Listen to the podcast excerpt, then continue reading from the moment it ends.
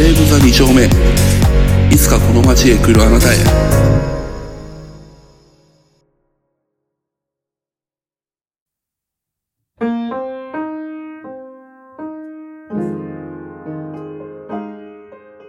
えー、西武座2丁目、いつかこの街へ来るあなたへ。今日のゲストはこの方です。はーいえーと音楽とふと生臭さ担当寿司ですはい、よろしくお願いします。イエーイよろしく はい、えー、というわけで最初にまず自己紹介をしていただきたいんですが、はいえー、寿司さんは、まずセクシュアリティは？えーと男性同性愛者の不女子ですはい、男性同性愛者の不女子。はい。はい えーっと、普段は、なんか仕事とか、こう自分の属性を言うときって、なんて言いますか？うんサブカルおじさんっていう風にサブカルおじさん。実証してるんですけど、はいはいはい。うん、かな？それが一番近いかも。なるほど。具体的にはどんなサブカルを たしなんでらっしゃるんですか、えっと、漫画、アニメ、ゲームのオタク路線から音楽に行ったり、うん。最近なんか演劇とか面白そうだなと思いながら見てたりとか、あとは民族学っぽいことも好きでちょこちょこ見たり調べたりはしてます。音楽関係で言うと、まあ DJ もされていて、そうなんですよ。うん。それこそ新宿2丁目でもイベントとかに出たりもしてる感じだもんね。うん、そう、のんけさんのイベントも呼んでくれもらったりしてるんだけど、もともと2丁目の DJ が出発だから、2丁目にもお呼びいただいて、うん、ちょこちょこやってます。じゃあ、えっと、まず最初のトピック、2丁目との出会いということで、えー初めて2丁目に行った時の思い出をしてもらいたいんですけど、まず、いくつぐらいの時に行ったとかっていうのを覚えてますか？これ、どこを初めとする、初めてとするかによって変わるんだけど、はいはいはい。じゃあ本当にこう、とにかく初めて足を踏み入れたっていうところだと。多分大学1年生か、その前のニートやってた時に、かな。18、19とかそれぐらい。19とか、そんなもん。18、19ぐらいの時に、ゲイビデオを買いに来てる。あ なるほど。なんかそう、通販とかが当時まだ微妙に出てあったり出てなかったりしつつ、自宅で受け取るの怖いなってのがありつつ、あ、そうだよね。寿司さんは、あの、実家が都内だから、あ、そう、シティボーイです。そういう意味だと、こう、新宿2丁目っていうか、新宿に対する距離感っていうのは、他の人よりも近かったかもね。全然なんか、電車で2、30分で行ける場所って感じだから。うーん。新宿2丁目に行けば、エロビデオが買える、アダルトショップとかがあるっていうのは、なんか何で知ったとかっていうのは、覚えてる？多分2丁目に男性、同性愛者並びに LGBTQ、LGBTQIAAP の方々がいるっていうのは、うん。多分ね、小学校か中学校の頃にバンギャの友達から聞いてるんだよね。バンギャの友達から？そう。当時、カリガリってバンドがいて、今もいるんだけど、カリガリの中の一人の方、桜井青さんって方が男性同性愛者で、確か。カリガリ好きな女の子からや二丁目とかにゲイが集まっててみたいな話を、要は人づてに聞いてるわけよ。おー。それで知ったかな？あとはもうそのテレビのバラエティとかでいじられてるああ、これそういうことなのねっていうので理解した感じかも。もうその時には、そのバンドの人は同性愛者であることは、カミングアウトした状態で活動してたって感じなの。確か、そのはず、90年代後半 ?2000 年代初頭からやってた人だったはず。もしかしたら、こう、最近の、こう、若い子たちっていうのは、そういう出会い方も増えてきてるのかもしれないね。あ、走っちゃった？俺。走った走った。パイ走りだったオのニー。ヤになっちゃったかな。まあ僕たちのポッドキャストっていうのもそのうん。うちの一つだし、YouTube だったりとか、あと TikTok みたいな、そううんいううんうん。若い子たちが扱うような、あのメディアの中でもね、YouTube すごいね。うんうん、本当に YouTuber が。そういうところから、まあいろんなところから知るきっかけっていうのは増えてるんじゃないかなと思うんだけど、えっと、うん。じゃあその時は本当にこう、ビデオを買って、そそくさと帰るみたいな感じだったのかな？そう、あのーある程度何でも、どんなものでもいけちゃうっていうか、性の対象にできる人だったから、それこそなんかカバの交尾とかでも抜いてたし、特殊、特殊だけどね。なんか、試しにちょっと見てみようかなっていう好奇心が抑えきれなくて、でもなんか男性同性愛者って、この、誰かに見られたら、まあ見られる時点でそいつを多分男性同性愛者が見てるんだけど、思われちゃうみたいな気持ちもあったから、割とそそくさと帰った思い出。懐かしい。うん。えー、なんか、まあでもリアル、リアリ、リアリティがあっていいね。そうそうそう。わかるな周りの目とかは気になるし、こう、知らない人しかほぼ周りにいないでしょうと思いながらも、うん。もしかしたら会うかもしれないみたいな。そ、そこで会ってる時点で、ある程度向こうも、まあ、多分、のんけの人とかもたまに来るかわからんけど、ある程度なんかそういう嫌いはあるのではとは思い、今になっちゃ思えるんだけど、当時は全然ね。そうだよね。うん。じゃあ、二つ目のトピック、二丁目の魅力ということで、うん。えー最初はそういう、まあ、アダルトショップに行くぐらいだったところから、うん。えっと、今は、あの、まあ、例えば行きつけのお店があったり、それこそ DJ をやったりしているわけだけど、うん。そういう、こう、二丁目に行くようになった理由だとか、今言っている、なんか理由や魅力みたいなものを、こう、語っていただきたいなと。ああ、今行く魅力は、もう、行けば誰かいるみたいな感じかな。本当なんかあの、小学校の頃友達と遊んでた公園に近いかも。ああ、なるほど。そうそうそうそう。行けばなんか誰か友達がいてみたいな。誰か知ってる人がいて、とりあえずなんか、まあ、暇は潰せる遊べるみたいな。うん。のに近いかな。遊び方は。行っている場所としては、やっぱ、クラブの方が多いかな。あ、クラブ屋さんの方が圧倒的に多いと思う。もともと、もともとっていうかその、音楽的なところが割と好きだったから、クラブに行ってってるね。うん。DJ をやるようになったのは、こう、二丁目のクラブとかに行ってから？それともその前から？えっ、とね、もともとやりたい気持ちは、えーっと、あったんだけど、二丁目の昔ね、あったバーなんだけど、地下があって、地下室に DJ ブースがあるバーがあったの。で、そこで、当時付き合ってた彼氏と、なんか、DJ 機材触れるよってなって、触らせてもらいに行こうかってなったとこから始まった。なるほどね。渡りに船が来たってなった。いいね。ちょっとこう、青春っぽいエピソードって感じが。あ、そうそうそう、なんかシークレットベースって感じ。君がくれた。そう。きっと夏の終わり将来の夢って。これまでこう出てもらったのが、モッキーとハタブさんで、うんうんうん。えっと、二人ともそんなにこう、クラブにがっつり行くよりは、どっちかというと、バーの方が多くて、うん。こう、クラブにある魅力っていうのはどういうところなんだろうね。なんかね、孤独が許される場所だから、ゲイバーのコミュニケーションがあまり得意ではなくて、それこそなんか慣れるまでは全く知らん宅飲みにポーンって入る感覚じゃん、多分。その壁の突破がちょっとめんどくさいなって思っちゃうタイプの人間だったから、なんか、なんだろう、ただぼーっと突っ立ってて踊ってれば、そこにいられるクラブの方が言いやすくて。うん。こうなんか、ゲイバーとかに行くと、ある意味、他の人からも気を使われているっていうのを感じる時も多いから、ああ、そうだね。気を使わなきゃいけないし、気を使われなきゃいけないし。そうだね。クラブってそこの垣根はやっぱりないかもね。うん、あるけど低いかな。うんうん。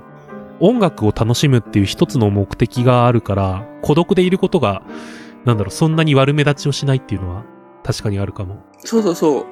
もちろんなんか友達と遊びに行くっていう、例えばこうツイッターの報告とか見るとなんか一人で行くのどうなのかなとか思うんだけど、全然なんか一人で行って爆踊りして帰るとかやってるから、そうなんかその一人でいられる空間に何回か通ってると顔見知りができるの。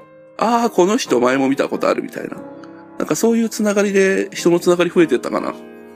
まあ何度か会ってから、こう声をうん。かけるみたいなタイミングを見計らって。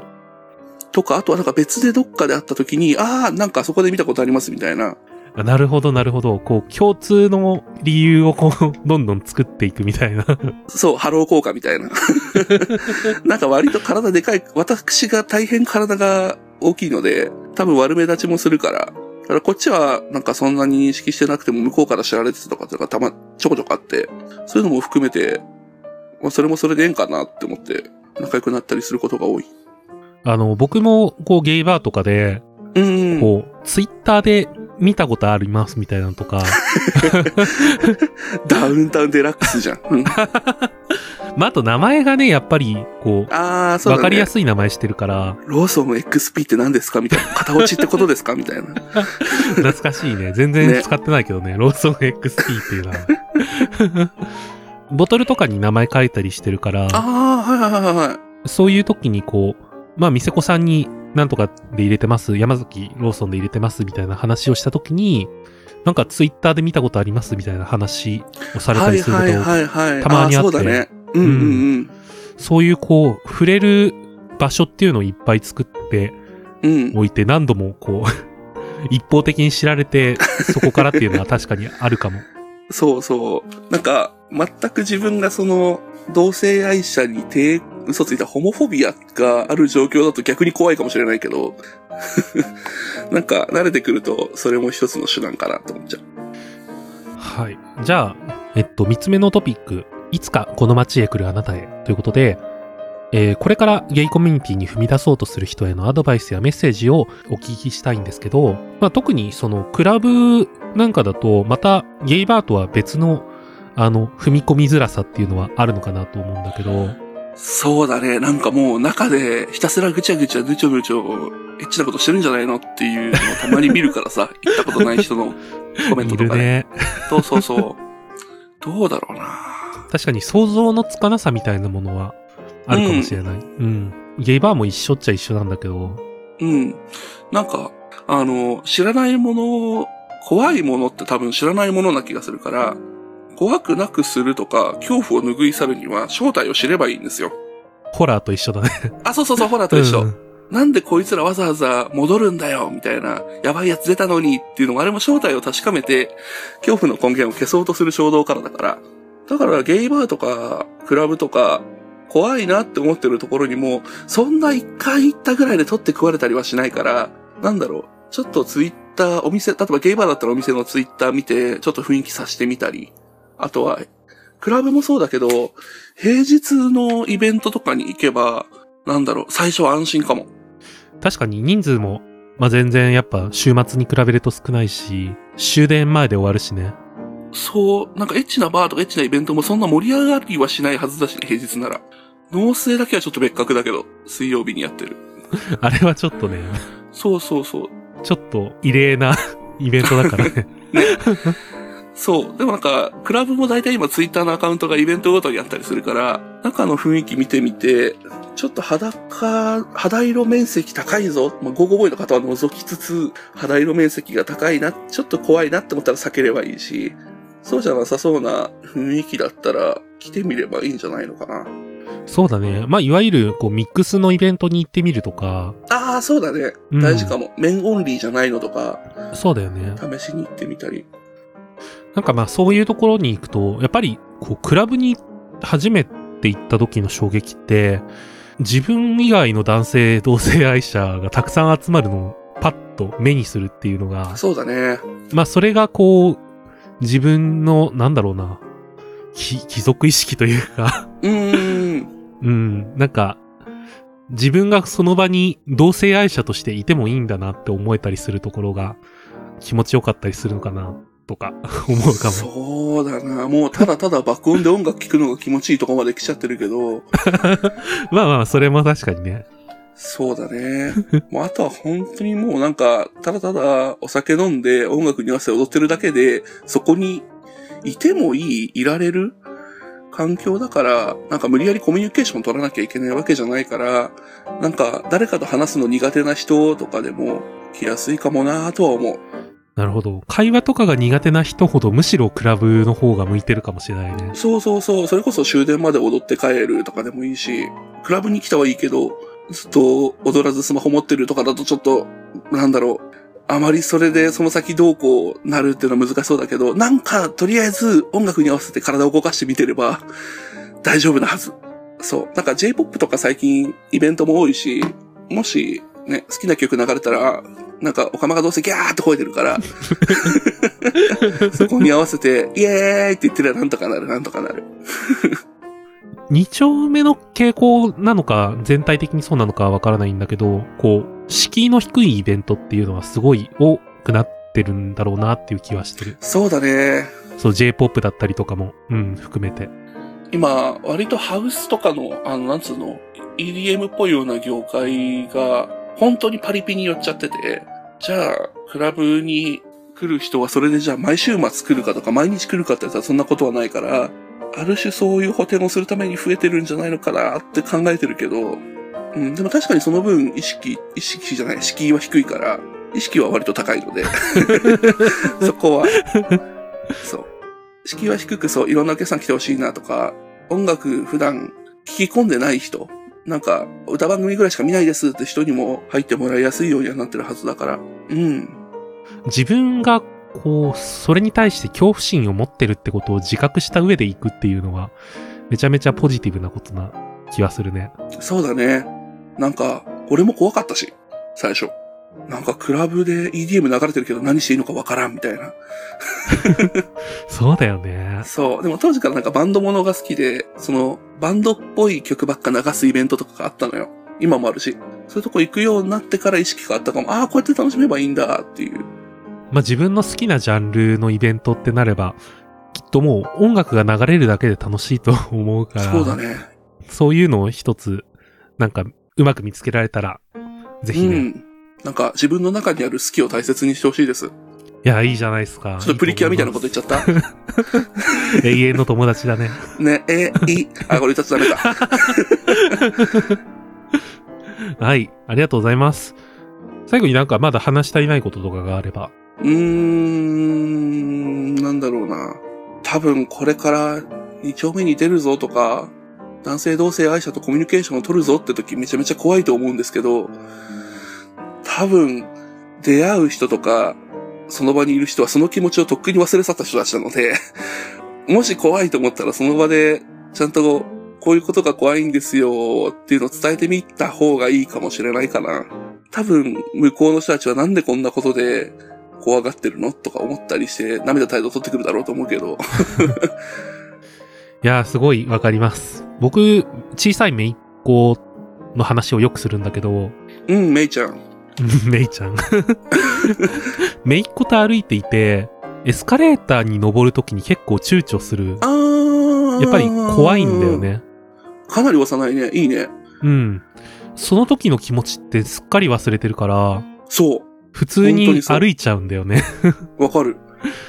だからそういう怖い時に怖いって示せることはすごく大事だと思う。うん。多分、示せば、周りもちゃんと気を使ってくれない人もいるかもな まあ、誰かしらいると思うから、そうだね。あの、一回例えば失敗しちゃっても、それが全部だと思わないで、何回かくじを引いてほしいです。いいと思います。ガチャをいっぱい引いて。そうだね。ひ当たりが出るまでがガチャだから。そうだね。なんか何度でも、まあ、二丁目デビュー何度でもリセマラしてもいい説を唱えていきましょう。そうだね。それはあるかも。そうですね。これから飲み屋さんを、クラブを楽しむ皆さんには、50連ガチャぐらいしていただく気持ちで、そうですね。うん。大体どのお店でも、どのクラブでも、5000円ぐらい握りしめてくれば、多分大学生とかちょっと大金なんだけど、まあ一晩なんとかなるから、うんうん。ガチャ分回す。本当に多分ガチャ分回す感覚に近いね。5000円1回って考えたら。確かに、そうだね。ちょうどそれぐらいだね。そんなもんだよね。はい。いや、いいアドバイスになったんじゃないでしょうか。大丈夫かな？大丈夫、大丈夫。まあダメな大人代表なんでよろしくお願いします。はい。それでは、えーありがとうございました。はいはーい。